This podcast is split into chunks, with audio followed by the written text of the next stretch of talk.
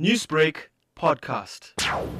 I think most people, Taliesha, are repelled by crime. And you have dramatic examples of psychopaths all around the world. But the question is, are we seeing a rise in psychopathy in South Africa? There's a variety of factors that normally influences someone to begin a life of crime.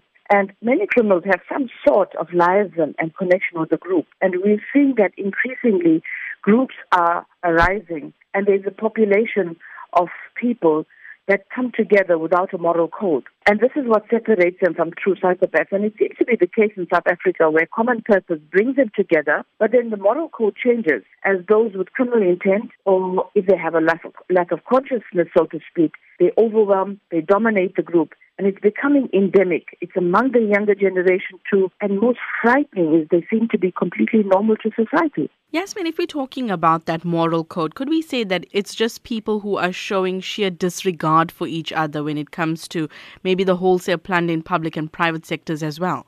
There is a struggle for survival, and where people's lifestyles have to adjust, and people are now coming together because of the economic strife and the pressure on their lives and raw criminality is taking over at some stage because groups are engendering this kind of raw criminality. Then you're saying that it's probably the economic challenges that's influencing this loss of fear of consequence and the influx of crime in the country. Definitely, it's contributes. I can't say it's a singular factor towards crime. There has always been a correlation between economic factors and crime.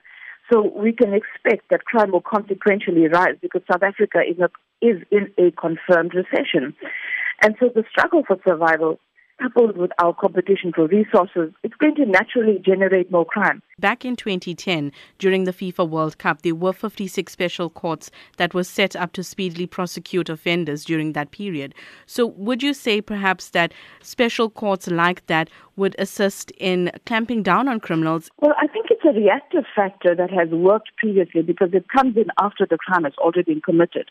But if we want to deal with the issue of special courts in particular, I think, you know, Parliament has always established special courts. You know, we have labor courts, we have military courts, but it's a moving target in that whilst we have immense administrative work that's invested, crime is still out of control. And so the percentage of cases will constantly spiral. And we need a more permanent solution. We actually need to look at a more long-term solution of having permanent courts of this nature.